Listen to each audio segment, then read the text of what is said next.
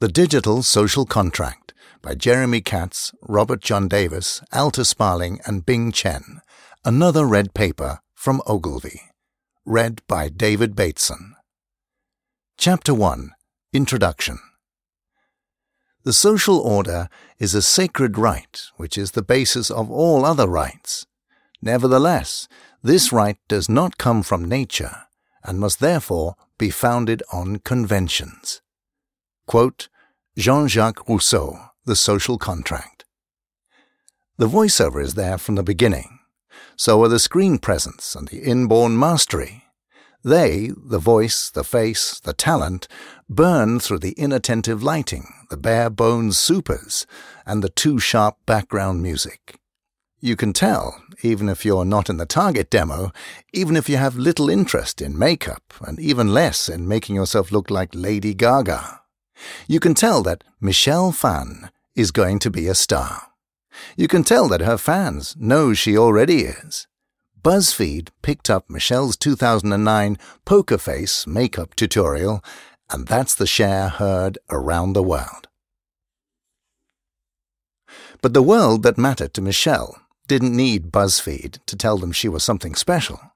The kids in that crowd knew that back in 2003 when she launched her first makeup tutorial at age 16.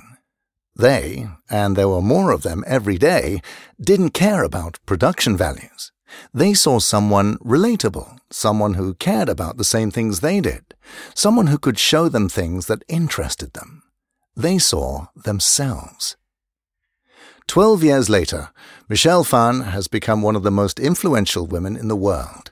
Her reach extends beyond her online videos to a multi channel network, two product lines, and a philanthropic initiative. And they? Who are they? They are Michelle's millions of fans, or as Michelle calls them, her family, and the millions more who follow the other Apex online video creators. They are millennials and Generation Z, or centennials. At least most of them are. They are the mobile generation. They traverse information, social relationships, professional occupations faster and more regularly than any generation before them. They have forged new digital pathways that have changed the way individuals interact with each other. And they are your customers. They are also the authors of a new social contract, forged in partnership with the content creators they love, that has more in common with Jean Jacques Rousseau's original definition and the conventions he laid out in his influential The Social Contract than anything else. If we want to earn their sustained attention and their commercial affection, we had better listen. This story has a timeless quality to it talented star in the making finds a new audience and carefully cultivates a following using the latest communications wonder of the day to achieve global success. With every new medium, a new type of media and audience structure emerges to exploit it. That's happening right now. But the dust is far from settled, particularly with regard to the commercial structures that surround the digital world. We're in the same moment of the digital age as we were back in the analog era, when Geritol was sponsoring evening television shows, or when cable companies all over the US were deluged with teens calling to say, I want my MTV. Or go back even further. We're standing in the Wittenberg churchyard watching Martin Luther nail his 95 Theses to the door. In moments like these, Society shifts and resets rules, individual, familial, and social, to operate in a new world. We now have communities centered on desire, taste, circumstance, tragedy, knowledge, and any other shareable experience.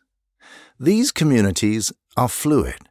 Like soap bubbles, they form, pop, and merge, depending on a multitude of factors both visible and invisible. This is all well known. What is also known, but less understood, is that this set of phenomena has changed the rules of social behavior in the online and offline worlds. We still have the same needs and wants, by and large, Maslow's hierarchy hasn't been revoked, but the ways we go about ascending it have changed dramatically. Not only that, but the tenor of human interaction changes with each technological advance. No generation is monolithic, but the ill-named millennial generation is even less unified than its earlier counterparts. This is a confounding development.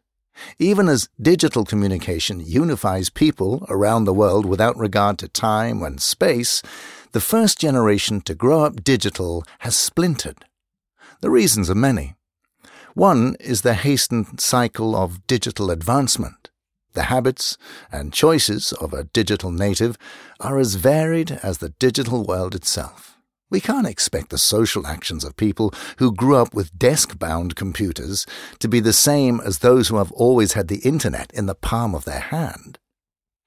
Digital natives speak profoundly different digital dialects. Academics who study this will never be out of work because the behavioral economy research they do today will be behavioral archaeology tomorrow. But there are other factors as well.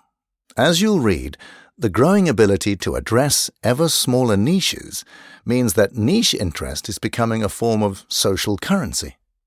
Brands, media, and others of us in the mass reach world, the eyeball business, have raced to stay ahead of these changes, or rather, we have raced to catch up with these changes. We were caught napping by digital. When we woke up, we thrashed about, doing disastrously obtuse things, not realizing that we no longer make the rules, the community does. But it's an open question whether we'll ever really be able to catch up. The real digital natives don't need the old ways anymore. We keep trying to put the pony back into the barn, but the digital natives would rather burn the barn to the ground than let anyone near the pony. The fundamental liberating quality of digital is that, to paraphrase Nicholas Negroponte in Being Digital, things that used to be atoms can now be bits. That enables everyone to create and co-create a multiverse of environments as the circumstances permit. The soap bubbles, in other words. And yet those in the eyeball business continue to act as if the basic social contract governing human interactions remains the same. That just the platforms and speed have changed.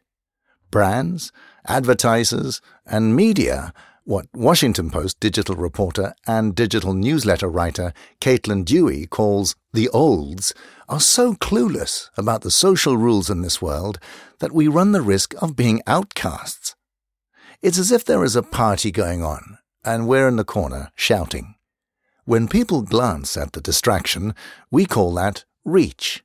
When they throw drinks in our faces, we call that engagement.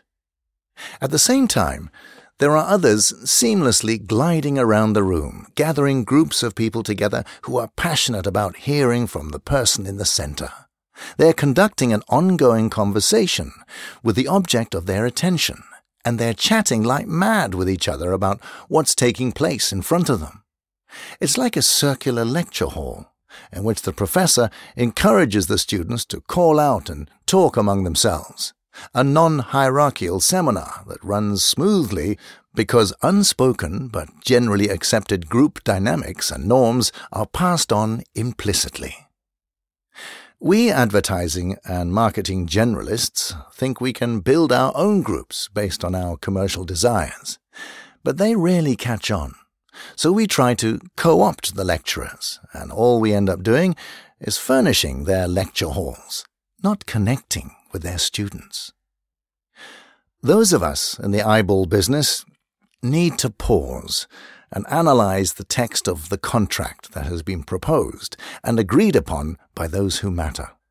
We need to find out what it says, and we need to follow it. We also need to acknowledge that we may be too late.